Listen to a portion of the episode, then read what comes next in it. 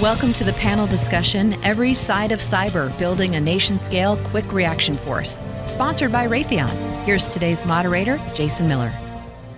Welcome to the discussion. Today, my guests are Ben Cotton, the president and CEO and founder of CyTech Services, Mark Orlando, the chief technology officer for cyber protection solutions at Raytheon, Dylan Owen, a senior manager for cyber services at Raytheon, and Dr. Shue-Jane Thompson, a vice president and partner with the cyber and biometrics practice at IBM. Welcome to the discussion today.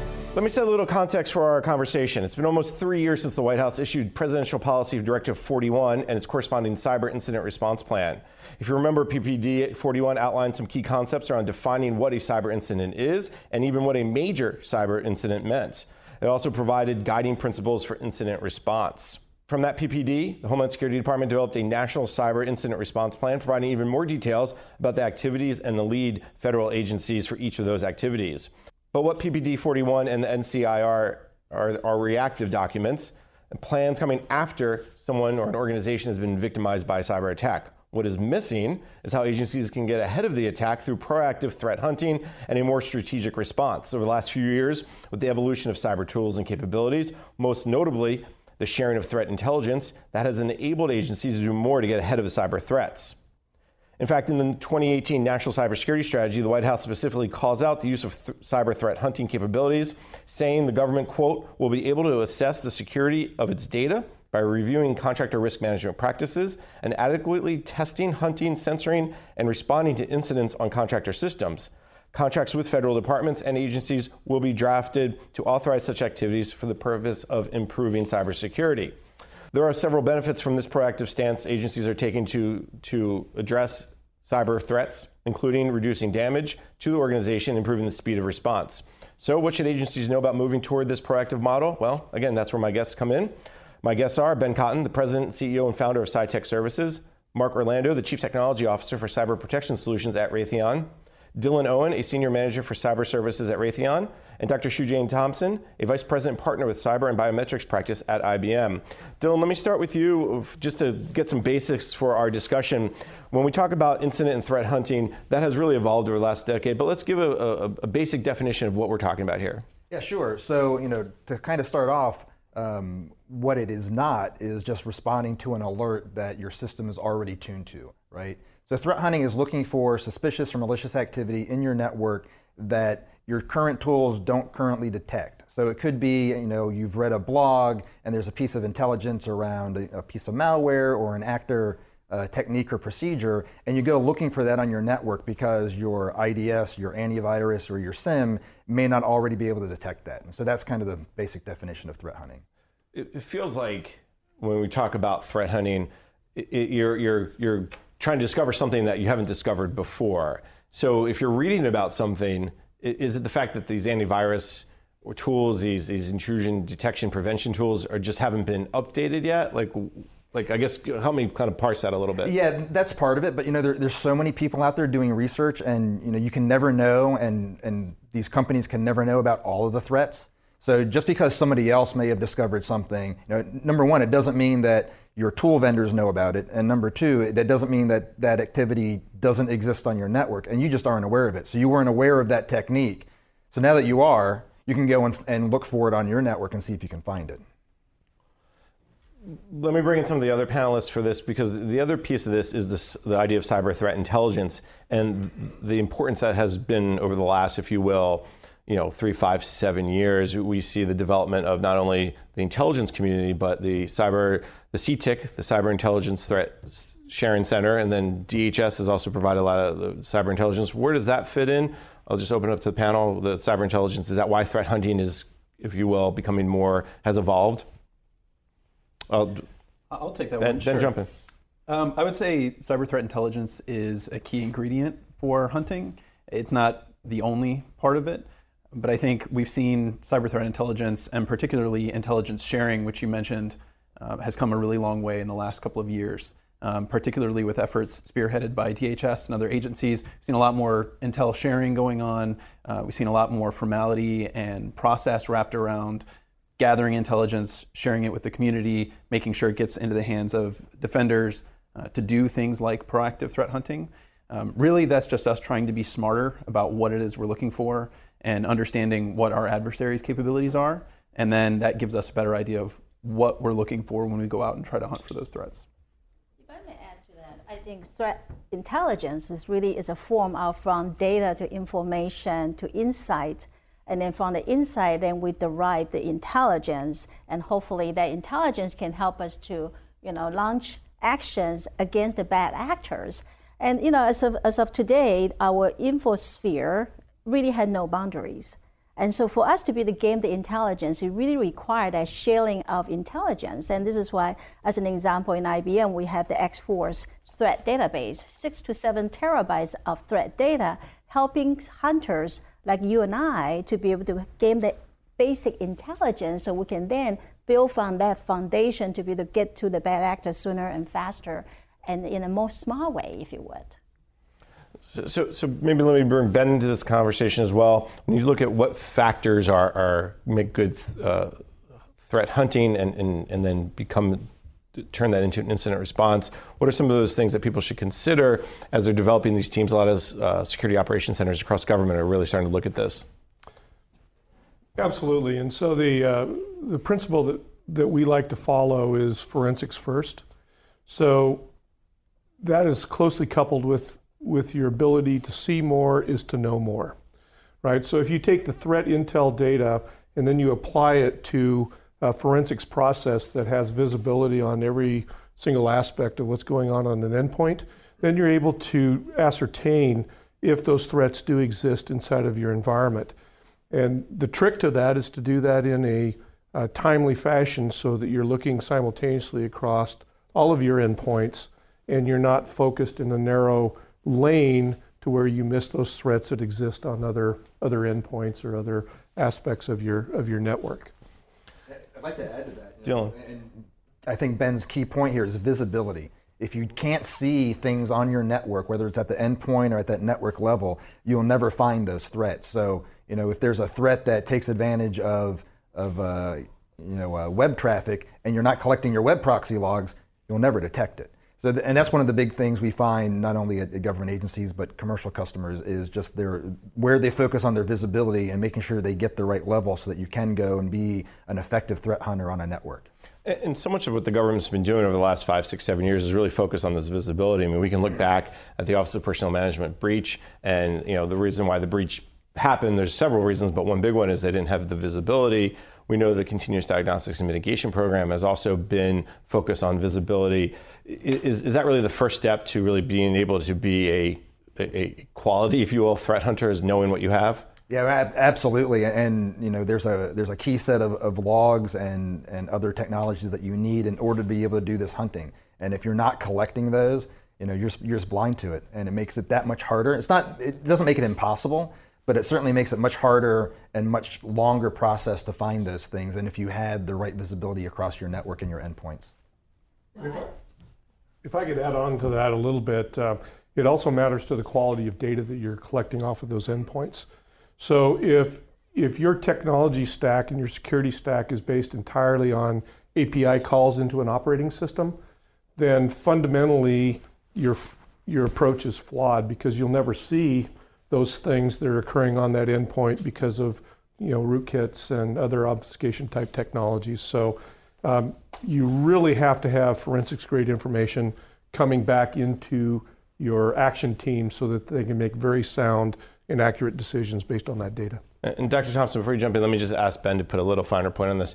Uh, for our audience, when you talk about API calls, I think most of us are familiar with API calls, but you're asking, you're saying that that's just the the tool hitting the network saying, okay, tell us what's happening and pulling data back. And you're saying we need to go the next level deeper? So, uh, more precisely, if uh, use Windows for an example, um, Windows Management in- Interface, uh, WMI, you can create a, a process by which you query the uh, WMI function on a system and it'll return processes to you. Okay? The challenge with that is that you're relying on a potentially compromised operating system to tell you what is truly there. okay, which you know a rootkit will simply do the digital Jedi mind trick and say this is not the process you're looking for, right? So um, the ability to have forensics grade drivers and collection off of those endpoints, to Dylan's point, is absolutely critical when you're making um, hunting and security decisions based on data collection on your endpoints. And Dr. Thompson, jump in. Yeah, I, I, think you know very well said. And you know, imagine today, any other organization out there today are using five to sixteen cloud environment, and collecting the endpoint data across your enterprise, including your legacy environment, and to be able to make sense of the data. I think one very important principle here is stay away from garbage in, garbage out, and this is why the intelligence filters have ability to aggregate and correlate the information and really employ technology such as AI, machine learning, help you to get to the end game much faster, much more intelligently. You brought up a lot of keywords there AI, machine learning, right? Uh, and we're going to get to that. Cloud, you brought up. We can't, we can't have a conversation without that. But before we go into that, um, are, are there certain mistakes you're seeing? Are there certain as you talk to government clients or private sector clients, are there certain mistakes that you guys see time and again? Uh, uh, um, Mark, you want to jump in on that? Sure. I, I think one mistake that we see, and, and, this is certainly specific to incident response and threat hunting, but also it's really across all of network defense, uh, which is over reliance on technology. So we just talked about things like AI and machine learning, and, and I think those are very valuable tools. Um, but I think in some cases, when we talk about tools, uh, there's an assumption that if I buy enough technology and I deploy enough tools, um, that I'm kind of checking the boxes in terms of everything I need to do for network defense. And really, what we've seen is uh, there's a lot of waste there. There's a lot of duplicative technologies. Uh, it becomes a personnel and training issue where now you need to hire lots of people to operate all these tools. So I think that's uh, something that we certainly see, and it's not unique to uh, the public sector. It's really across the board. That's a great point. The duplication, I think I've talked to several vendors over the last couple years, and they've said many times, uh, well, you buy this tool, then you buy that tool, and then you don't realize that the first tool you bought had the same capabilities as that second tool you bought. So, of course, I throw it back to them and go, isn't that your fault? And they go, well, yeah, it is actually. so it's actually a very interesting kind of a conversation that way. Are you seeing agencies recognizing that they have these tools in place that they can take more advantage of? Or is that something that, for instance, something Raytheon or IBM or, or CyTech Services can help them kind of understand? Like, you know, you already you already do those things, but it's over here. You just have to click that box to turn it on. Mm-hmm. Absolutely. I mean, I know that's something that we spend quite a lot of time doing is helping people optimize what they already have and eliminate uh, duplicative tools, duplicative processes, kind of streamline investments that they've already made. Um, and, and, it can be a process. I mean, uh, you know, procurement cycles and licensing cycles. I mean, these are kind of annual, and in some case, you know, some cases they go out multiple years. So uh, to, to walk back some of those things and to really take a hard look at some of the decisions that have been made, expenditures that have been made, um, it, it, can be a very time-consuming process. But we do spend a lot of time focusing on getting the right visibility, not overdoing it with tools and technology. And that's another key thing. Um, you know, besides technology, is data, right? So a lot of customers, or you know, whether it's in the private sector or the public sector, they look at just, well, I'm going to collect all my data, and that's really you know, not the best way to go about it. You need to have a reason for that data. Now, some of it's compliance, and we understand that, but from a threat hunting perspective and an incident response perspective, you know, you should have a use case around the data you're collecting. So if I'm going to collect my web proxy data, what am I going to be specifically looking for? If I'm going to collect, you know, system event data from all of my servers, why am I doing that? So because a lot of these, you know, your SIEMs and other things, they're now licensed by the amount of data you bring in. So if you're bringing useless data in, you're just wasting money. So you want that data to all, you know, to have a use case on why do you want it, what is going to, how is it, is it going to be relevant to your threat hunting or your incident response operations, and then you know you can prioritize how you bring it in, and, and then that goes into your procurement cycles and having the right tool and making the best use of the money in those limited funds that you have in your enterprise.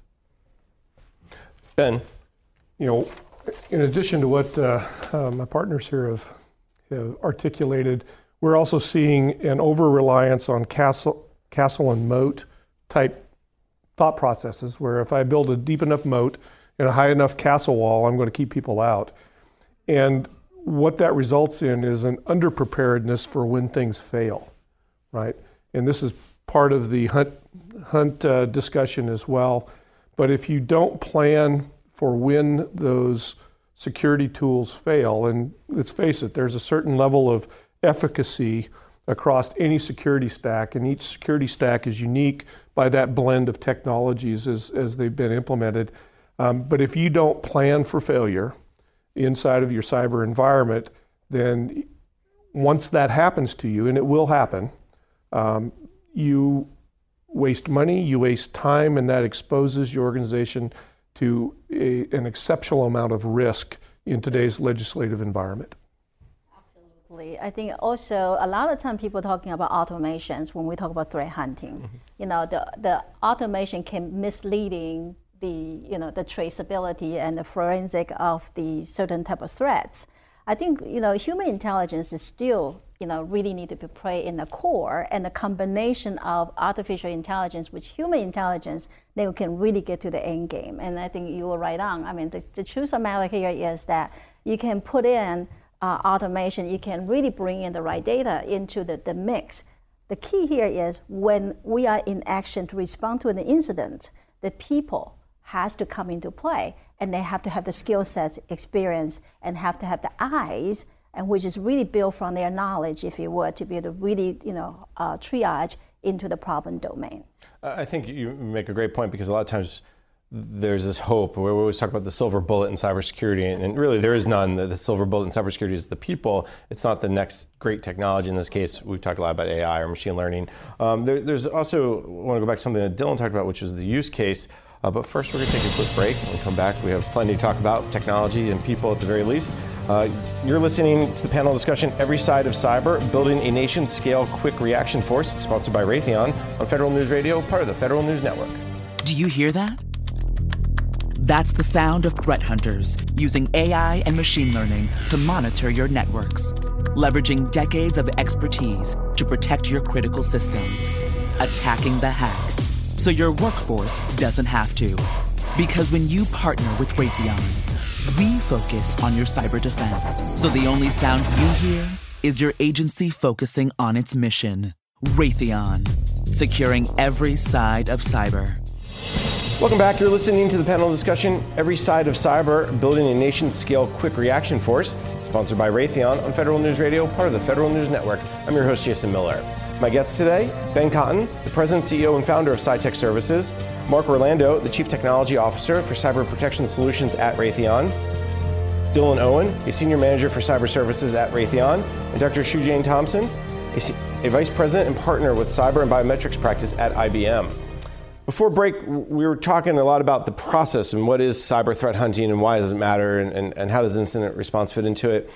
And Dylan, you brought up a very interesting point about use cases, and, and I want to dig into that just a little bit more because one of the things I think frustrates non-cyber people is this idea of well, just do this, and they don't really understand what this is. And and so let's dig into that use case. When you talk about make sure you have a use case for the data collect, go into that a little more detail and, and help me understand what you mean by that. Yeah, sure. So so again, it's what kind of data do you want to collect and what are you going to do with that data and how does it help you do incident response or threat hunting?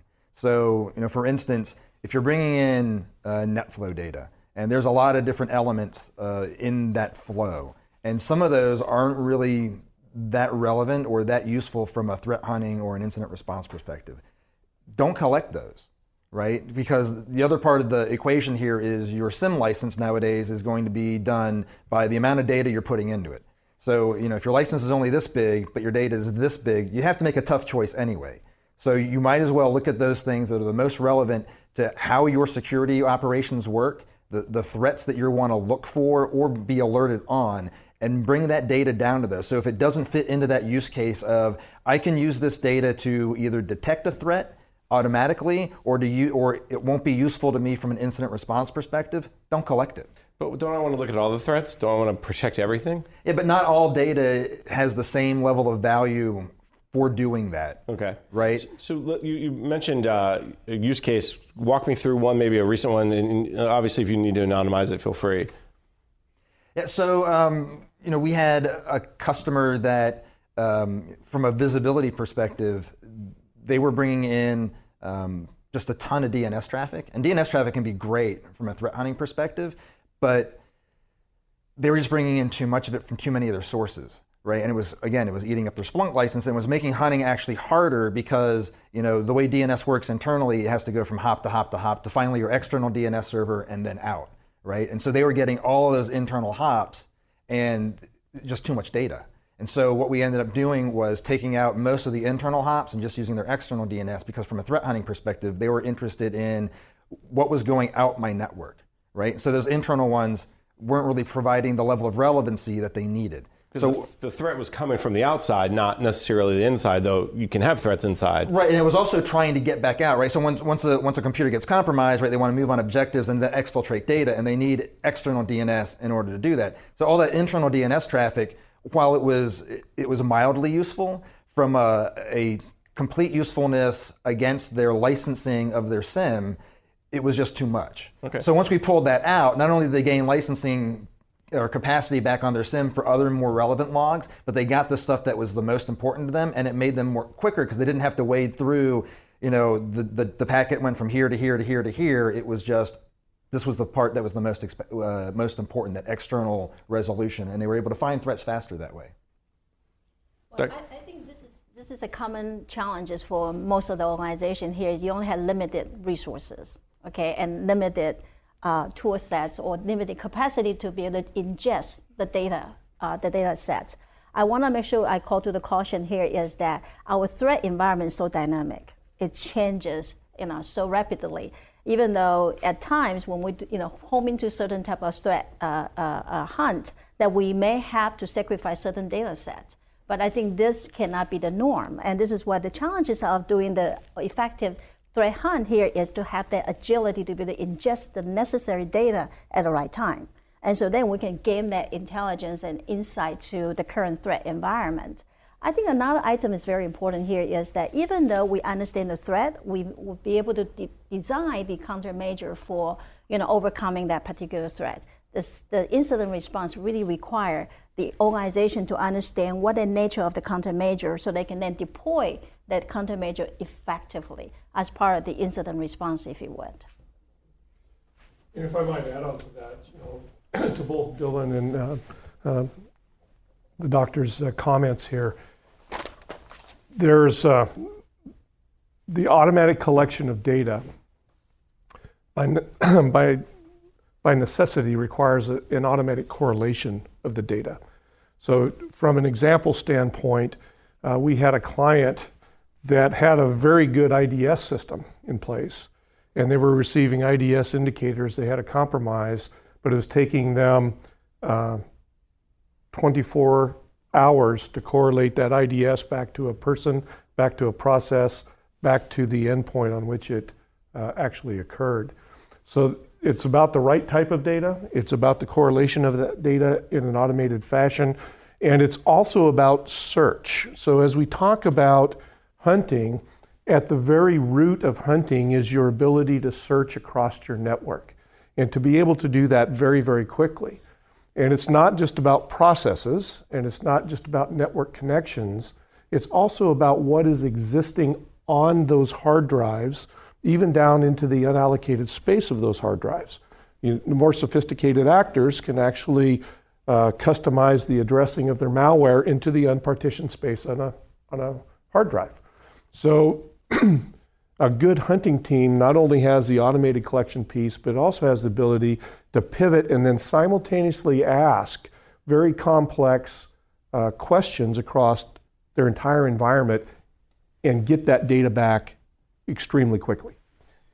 If I can just add something briefly too, just to, to key in on, on some things that were said. You, you know, I, I, really want to call attention to this idea um, that there, I think, has been a fundamental shift in the last 10, 15 years from this idea that we need to collect everything because you don't know what's going to be useful at any given time, um, to, to now, you know, modern IT enterprises, there is so much data and it's uh, computing is so ubiquitous now that um, to, to, Dr. Thompson's point, you really do have to make sacrifices about what you're going to collect. Um, you know, make a cogent argument as to why you need to collect it, why you're going to make the investment to store it, process it, present it to a team. Uh, and I think uh, we, as service providers, consultants, analysts, in order to maintain credibility with our customers, Um, we have to now be able to provide a level of transparency that, again, I think 10 to 15 years ago, we could all kind of hide behind this concept of uh, threat hunting and security and incident response. It's this really complicated sort of magic that happens that uh, the layperson just can't understand. That's no longer acceptable. So I think not only do you have to be able to make those decisions about what compromises you're going to make, you have to be able to explain those decisions. You have to be able to show value, show results for what you're getting. Let me bring in Dr. Thompson because one of the things you brought up on the last segment was this idea of AI, adding AI, machine learning capabilities, but also automation has now come up again. These are considered in many regards emerging technologies to the federal community and probably to the, to the broader private sector. What role or, or what hope do we have or, or, or that these types of technologies will, will make threat hunting, I don't know about easier, but at least better, faster, maybe not even cheaper? Right. I think the hope is there, and it's already proven because, as we already talked about, several of my peers here talk about the large um, amount of data and complexity of the data really is far beyond a human intelligence can process in time. So the velocity, the scale, right, and the accuracies. So we need to heavily leaning on machine learning, artificial intelligence, and then also take it to the next level is artificial intelligence of the artificial intelligence because once you run the first algorithms, you may find the most, you know, uh, uh so-called you know, first-hand data. Having said all that, the data amount may not necessarily, you know, tri- triage into the actionable intelligence. And therefore, we're talking about artificial intelligence of the artificial intelligence. The automation apply in two ways. One is to leveraging the artificial intelligence to be able to expedite the filter of the common threat. So we can then automatically process those common threat with non-proven countermeasures. Then we can then leave the, you know, the best people and the best resource to focusing on those abnormalities that require deeper hunting activities. And so to me, automation applied to both of the ruling out the 80% of the so-called noise level of the threat and then allowing this 20% of, of the uh, uh, focus into this really challenging threat require hunting resources to really spare the time and energy to find the final answers. I really hope we're not going to get into the AI of AI as a new buzzword in the federal market. I hope you just didn't coin that. Oh, I'm gonna look at you, Ben. Jump jump in as well because when you talk about forensics, right? That that's another level down of the data and understanding what you have. Where does the automation AI play a role there? So, automation and forensics. You know, remember we we think forensics first on all this data collection. Um, the analysis of of that data. Um, I like to think of it as weeding the wheat from the chaff so that you can get 100% of your human capital gray matter focused on the problem very, very quickly. And I, I think uh, there, there's a consensus here with the panel that that uh, human gray matter, as good as AI, as good as ML will get, uh, human gray matter is never going to be eliminated from the equation. And uh, so, the, from a forensic standpoint, the automation, the AI, the ML is leveraged to uh, sort that wheat from the chaff, get down to what's important very quickly, and focus on that. And, really, Dylan, what, what, what Ben and, and, Dr. Thompson are really talking about here is the people side, which we'll get to in a little bit, but the people have to have the time to look at the data that is most important, most complex. To meet, we'll go back to your use cases. Uh, is that happening? Do you see it with customers? Do you see it internally at Raytheon that, that you're getting that to the right, the right data to the right people? Yeah, it, it's definitely starting to turn that way. You know, they're making these types of decisions um, using that automation to make your organization more efficient on those, you know, that 80% of the you know more commodity level threats that you could use, you know, an automated playbook, let's say, to, to do the remediation or deploy the countermeasure. And that adding that level of efficiency allows your team to then focus on those things. So, because you're never going to hire more people, right? You're never going to out hire the threat. So, how do you make yourselves with the resources you have that much more efficient so you have the time to focus on those things that you know a hunt may take you two three four hours to actually complete right? So how do you free up that time to do that when you have all these fire drills going on over here? And that's where the automation and ai and ml can, can help is freeing your resources up. Because again you're never going to hire you know a thousand more people to tackle this problem in, in an organization. And mark let me bring you in because one of the things that as we're kind of going through this the automation the ai these tools also can help you close the more simple if there's ever such a thing, cyber vulnerabilities. Uh, hey, Microsoft, hey, Adobe, hey, Salesforce just put out a new patch. Automatically, I, can I can set the automation to do that. That that's the other benefit of these technologies too. I think so, and I think Dr. Thompson alluded to that a few minutes ago, trying to to close out some of those more low-level issues using uh, these kinds of technologies. And um, I, I, do want to, at some point, show my face in the industry again. So I, I, won't say that patching and addressing vulnerabilities is is easy or no. or necessary necessarily something that can be easily automated. But I do think that that's kind of, uh, as an industry, what we're looking to do is take some of the things that are repetitive in nature, some of the things that are relatively low level, and try to automate those out as much as possible. On the other hand, I'll just kind of play a little devil's advocate on the patching side. The move to the cloud, the cloud, we got to bring it up. Uh, that is part of that the understanding that if you have a, an application, you have a system in the cloud, then you don't have to worry about that patching because the patching is done by your cloud service provider. So does that make it easier? Maybe I'll just open up to the entire panel. Dr. Thompson was shaking her head or kind of shaking her head.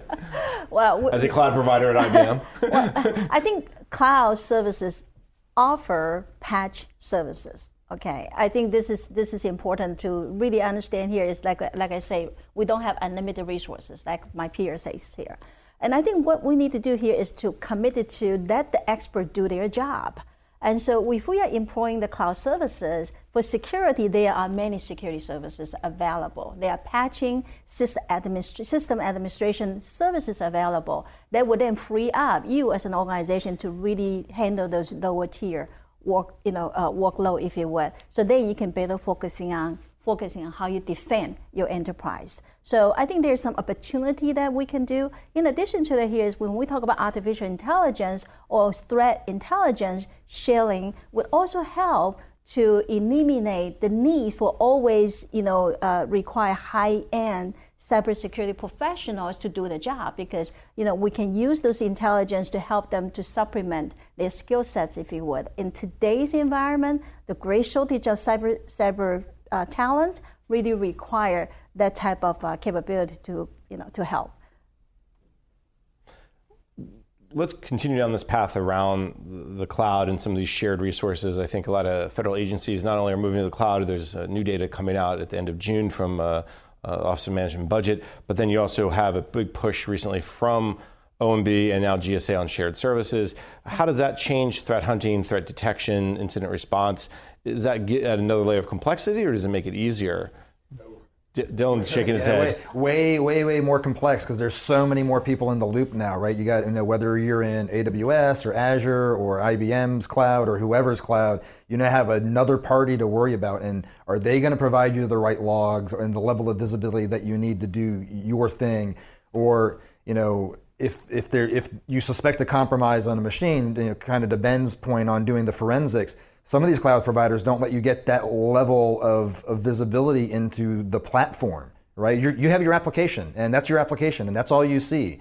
What happens, you know, kind of the mark, what happens in the background is magic. We just provided you this platform for you to put it on, and you get no visibility. So if something were to happen, you're now reliant on them to provide you data, and they may or may not. Some of it's depending on your contract, on, on how they provide their service. So there's a, a whole level of complexity that happens when you get into the cloud. I was just going to bring that up, the contracting piece, uh, but but Ben, jump in. Yeah, if I could add on to that, you know, there, I see a common misperception both in the public and the private sector that by moving to the cloud, you're mitigating your risk, you're, you're making things safer for your environment, when, as Dylan mentioned, um, almost the opposite is true. What you're really doing is increasing your attack surface, okay? Because where before, um, that infrastructure that you now, now have in the cloud was behind your firewall, was behind your protective measures. Uh, now all of a sudden it's wide open to whoever can hit that IP around the world. Okay. But, but let me jump in because because one of the promises of the cloud that we hear time and again in the community is, but when if I buy IBM, IBM is much smarter than my my security operations center. IBM has much more resources than my security operations center. So they're inherently going to do a better job because their stock price depends on them doing a better job than me, agency X, who maybe can find somebody who maybe is the person hasn't been a systems administrator for 35 years and is still, you know. So how do you balance that? Because that, that the promise of the cloud is the yes, bigger tech service, but better people, better technology. All of you want to jump in on that. So, it- quickly, and then we'll go to break. That is and- part of the misconception. So it, a good deal of that depends upon how you're actually engaging with that cloud provider. So if the cloud provider like IBM is actually doing the infrastructure as a service to you, um, that's one thing. But if you're putting your own infrastructure up in a virtual environment, uh, you have not mitigated any of those threats or the challenges that you have on managing a network that were usually on-prem. Now that were usually on-prem. Now they're just up in the cloud. Um, if you're using it as a SaaS platform where you just have access to an application, uh, you really have no control over the security aspects of that application, and you're relying entirely on that provider to be, um, you know, 100% bulletproof on that. And then, Mark, you want to jump in? So we're going to take a break. When we come back, you can get the first word on that next segment. You're listening to the panel discussion, Every Side of Cyber, Building a Nation Scale Quick Reaction Force, sponsored by Raytheon on Federal News Radio, part of the Federal News Network. Do you hear that? That's the sound of threat hunters using AI and machine learning to monitor your networks, leveraging decades of expertise to protect your critical systems, attacking the hack so your workforce doesn't have to. Because when you partner with Raytheon, we focus on your cyber defense. So the only sound you hear is your agency focusing on its mission. Raytheon, securing every side of cyber. Welcome back. You're listening to the panel discussion, Every Side of Cyber, Building a Nation Scale Quick Reaction Force, sponsored by Raytheon on Federal News Radio, part of the Federal News Network. I'm your host, Jason Miller. My guest today, Ben Cotton, the President, CEO, and founder of CyTech Services, Mark Orlando, the Chief Technology Officer for Cyber Protection Solutions at Raytheon, Dylan Owen, a Senior Manager for Cyber Services at Raytheon, and Dr. Shue-Jane Thompson, a Vice President and Partner with the Cyber and Biometrics Practice at IBM. During the last segment, we kind of I, I pulled out the cloud information, and all of a sudden, it really got you guys going a little bit. But we had to take a quick break. So, Mark, you were uh, just about to jump into the discussion, and, and it was around whether or not the cloud is making it easier, harder. What, what's the impact it's having on cyber threat hunting? I think it certainly makes some things easier or can make some things easier on the infrastructure side, but moving your infrastructure from one place to another or shifting to the cloud doesn't absolve you from understanding your threat model. And I think one of the things that as defenders we sometimes overlook is that your threat model simply changes when you move to the cloud. For example, you need to start being concerned with things like API keys and making sure those are secured. Uh, it's not generally a, a, huge concern in the enterprise uh, traditionally, but now we have to worry about who's getting access to these applications and the data that's inside of them. A lot of the breaches we've seen that involve cloud infrastructures are due to poor API uh, key security. So, really, just understanding uh, the security and the incident response implications of moving to the cloud. Um, you, know, you don't get out of that simply by shifting infrastructure to a cloud environment. You can't just write in the contract that says you shall protect my data. I don't think that's worked for us yet. Oh, okay. But yeah, know why not? Just do it. Uh, what, one of the things when we talk about the cloud model, I think that's also important, is around this concept of risk. And, and I think, uh, Mark, you brought it up, just understand your risk. And, and the risk shifts, but you're not absolved of the risk either. So, Dylan, also bring up do people do do agencies do private sector organizations are they understanding that hey just because you're putting an application or something in the cloud it, it, they're not hands off anymore? Uh, I, th- I, absolutely think they do understand that. I mean between you know what used to be FISMA and all the new omb regulations on you know as an as an owner uh, you know an agency is owning that data they're still responsible so even though they may have moved uh, the servicing of that data into into the cloud, you know, they still need to make sure that that cloud provider meets all the all the you know auditing and security requirements that are required by the NIST framework, um, and that you know how they handle that is all you know documented and that they're following proper procedures. So they definitely understand that they're that they're not absolved of it, uh, but there's you know there's still that little mindset of well, maybe I don't need to do this part. It's like, no, no, you, you may not be actually doing it, but you're still responsible to make sure that it gets done on your behalf. And I think that's key. It gets done, not just you, you're not hands off, but you're saying to IBM, we'll pick on you, Dr. Thompson, again, show me where you're doing this. Report to me every week, every day, every, every hour that whatever is happening is happening. I think that's part of it. Um, one of the, the, the themes we've talked about through this discussion so far is the people side. It's come up in every one of the segments. So let's maybe go down that path a little, little deeper. And, and Dr. Thompson, one of the things that I think every organization is facing is what are the right skill sets and do we have the right skill sets? And, and if not, where do we find them to manage the cyber threat hunting, to do the cyber threat hunting? What's IBM's experience? How are you guys addressing the skill set challenges?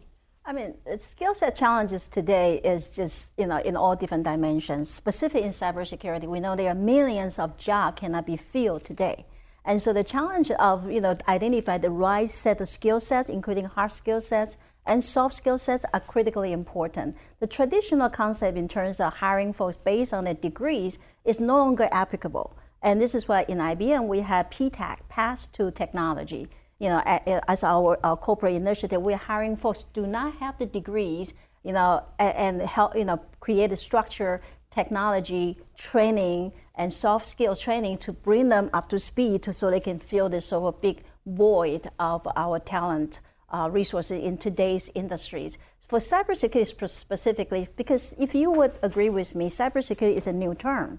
And so the household you know, don't have that term. So the parents are not encouraging their, their children to pursue cybersecurity degrees. And this is why we have a great shortage. In addition, there's a diversity issue. There are only less than 20% of the cyber workforce today are women.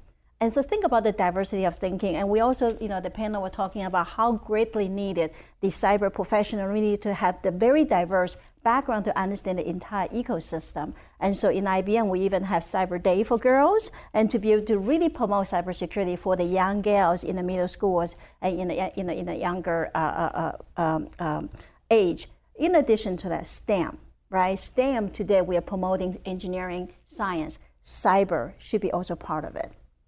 We'd have to ruin the acronym. I don't know what that's STEC or something, but um, and get rid of math. But let, let, me ask you a little bit about the skill set that's needed. Ben, when you guys are looking to hire people to do the threat hunting, what's the skill set today that's needed that maybe wasn't needed five years ago or ten years ago? So I think uh, most of those skill sets have remained consistent. Okay, so you've got a a you need to have a firm foundation in technology you need to understand networks, you need to understand how computers work, how those types of things function. But one of the unique things that, that we look for when we're hiring people is actually what we call an investigative mindset. So the ability to pick out an anomaly and then have that urge to dive down into it to figure out why it's there, what it's doing, how it got there, and uh, what the result is on the as it influences the investigation. So do you test? Do you test people as they come into your for an interview? do you give them like a puzzle and, and see who just solves the puzzle versus who? Uh, I, I, don't know. Dylan, that I wanna, shaking his head, but let me see. Ben. I, I don't know that I want to give away all our interview secrets, oh, okay. but um, I will tell you that um, some of the questions we ask are not just about technology. Um, we ask a question about what is what do you do in your off time? Okay. And then based on that question, you know, what TV shows do you watch? Right? and, you know, that gives us clues into how the uh, person's mind functions if they're big into NCIS and some of those detective shows, and you know that they've got this natural curiosity. They like to get to the root of a problem, for example. Um, so it's not just about you know what uh, what does the uh, slash 24 subnet um, depict, right? It's a, it's also about is this going to be the person who's going to be able to have the, the independence and the curiosity and the knowledge base to answer those tough, complex questions that are asymmetric in nature? Just real quick, tell us the story uh, at break. You were talking about uh, someone you hired and, and her background. Uh, it was Dylan. Yeah, was Dylan. yeah. So um, one of the best analysts I ever hired. Um, so she she was a government employee doing traditional human counterintelligence. Um, but her first job out of school was uh, working for a private investigator. And she was just like Ben uh, described, you know, that investigative mindset. You sat down, you know, working through a problem. She was like a dog on a bone. She didn't.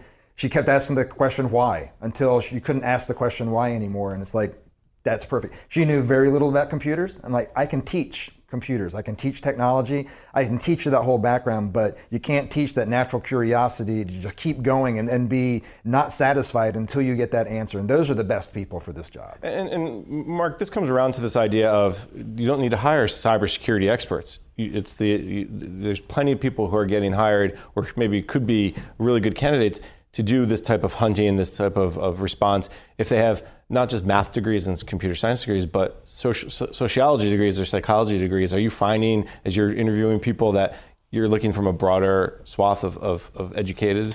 Very much so. Um, and, it, and it's all about, I think we were just talking about diversity of thought, diversity of perspective.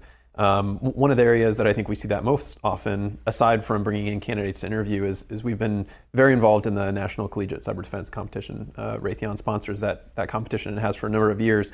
And that's something I think that we see every year there is uh, not only really great diversity of thought, but also a lack of bias. So if you haven't been in the industry for a long time, um, you know, and built up kind of a lot of preconceived notions, particularly in threat hunting, where you, you're making a lot of assumptions, maybe you're not even, even aware of that. If you're coming from a different background, or maybe you don't have as much experience uh, in that line of work, um, it's really great to see some of the creativity that people bring to the job.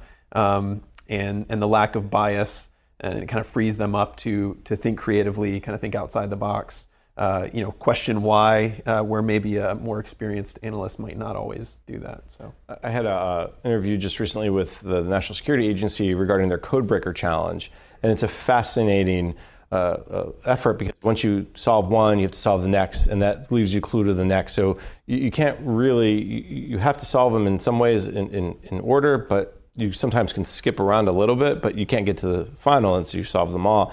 And uh, I got to talk to one of the students about it, and he happened to be a computer science major. But the fact is, he was like, "Yeah, I was into cybersecurity, and then boom, now I'm into cyber." I think are you, are you, Dr. Thompson, talk a little bit about when you guys are hiring at IBM, what, what type of people are you bringing into the P-TECH program, or just what types of skill sets are you looking for for a cyber hunt? So, you know, like I say, the great shortage in this area, we actually are leveraging many different means. And so P-TECH is one program. We also have cyber apprentice program. We then also have the traditional hiring, uh, you know, as, as a, a, a, a means to it. Having said that, I think we also have an appetite uh, test to test people in terms of their cyber uh, uh, uh, uh skill sets.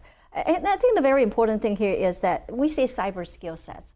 As of today, I have not seen the fine definition of what is the true cyber skill sets. Because my belief here is that to be a be a strong cybersecurity professional, like what you're saying here, is really to have the investigative mindset, but also require very diverse background. So we do a lot of cross training. We train people with cybersecurity skill sets. They are cloud engineer. They are, you know, data scientists. They are the so-called web designers. And I think what we are saying here is that today's cyber program, a uh, cyber problem, is really reside into in your digital enterprise on every element. And so if your your workforce had the most diverse background, you tended to be able to be most powerful, most effective. And so in IBM, we're doing a lot of so-called cross training, as well as really raising the awareness of the security hygienes, if you would, and then you know employ AI, machine learning to help folks to understand how they can take that technology into cybersecurity domain, if you would. This has just been a great conversation. We're just about out of time, but, but I just want to give the panel, go down the panel one last time and, and ask the question of a lot of agencies, as they're listening to this, a lot of other organizations, as they're listening to this, are going, well, I'm already doing some of that, or I, I have to get started and do more of it. What advice or what, what are some of the potholes you would say, please avoid? We've talked about some of them, but uh, let, let me maybe throw it to Mark since we started on uh, with, with Dylan on the other side of the table earlier. What are some of the, the, the, the things you would recommend or advice you'd give? I think one of the things that we see most often that we haven't really talked about today is when we're talking about threat hunting or incident response, what does success look like? How do you know it's done? And I think that's an area where no matter who you're talking to, um, there tends to be the most disagreement uh, on the answer. And I think the reason for that is it, it depends on your organization, and it really comes down to what are your goals for security? What's your um, business model? How do you generate value? What is your threat model? These are fundamental questions uh, in answering that larger question of how do we know we're done? How do we know we're successful with an incident response or with a hunting program? And so that's, uh, I think that's one kind of key thing that people miss is asking some of those initial questions uh, to get to that larger goal. Unfortunately, a lot of times people go, well, success is no attacks. And, and as Ben said, it's not a matter of when, it's a matter of, uh, it's not a matter of if, if, it's a matter of when. So do you, do you, how do you help them understand what success looks like? Is it, is it tracking down in a certain amount of time, under five minutes, under, under 20 minutes? What, what is it? I think really it just comes down to identifying what measures you want to use, um, and I think no matter what, as long as you have some measures that you can kind of put a stake in the ground, um, you know that's a good starting point. And then showing how you can improve over time. So, you know, you talk about time-based metrics. Pick a time. If it's an hour, if it's a day, if it's a week, um, but then measure that over time and make sure that you're improving that and going the direction that you want to go. Dr. Thompson. Well, I think the cyber hunting and incident response is a team sports. I think that's the key thing. And so when the government employ any services associated with it, I think we got to really look into several things. One is open architecture. You know, you know, stay away from proprietarism. And as an example, IBM Cloud employ the open architecture, open, uh, you know, stay away from the proprietary type of approach. That will allowing a better integration, better collaboration, if you would first of all. Second of all, here is when you employ the different services such as cloud services, do look into now your ecosystem is different, so your concept of operation has to change. As an example, when I say team sports, is who is doing what, what is, what is the responsibility, the RACI relationship. That's second. Thirdly, here is that you know often folks are looking at LPTA type of uh, procurement. Cybersecurity, what you buy is what you get. And you know, as, as far as we understand the complexity of the problems, the shortage of the talent, you know, lowest price is not going to work. And so I think that is an area that we really need to look into our acquisition and making sure that we stay away from this LPTA type of acquisition. Uh, well, this has, been a great conversation. Unfortunately, we are out of time for today. So, uh, first, uh, let me thank my guests Ben Cotton, the president, CEO, and founder of CyTech Services, Mark Orlando, the chief technology officer for cyber protection solutions at Raytheon, Dylan Owen, Senior Manager for Cyber Services at Raytheon, and Dr. Shue-Jane Thompson, Vice President and Partner for Cyber and Biometrics Practice at IBM. Thank you so much for your time. I'm Jason Miller, and you've been listening to Federal News Radio, part of the Federal News Network. For more on this discussion, visit federalnewsnetwork.com and search Raytheon. Thank you for listening to the panel discussion, Every Side of Cyber Building a Nation Scale Quick Reaction Force, sponsored by Raytheon on Federal News Radio, part of the Federal News Network.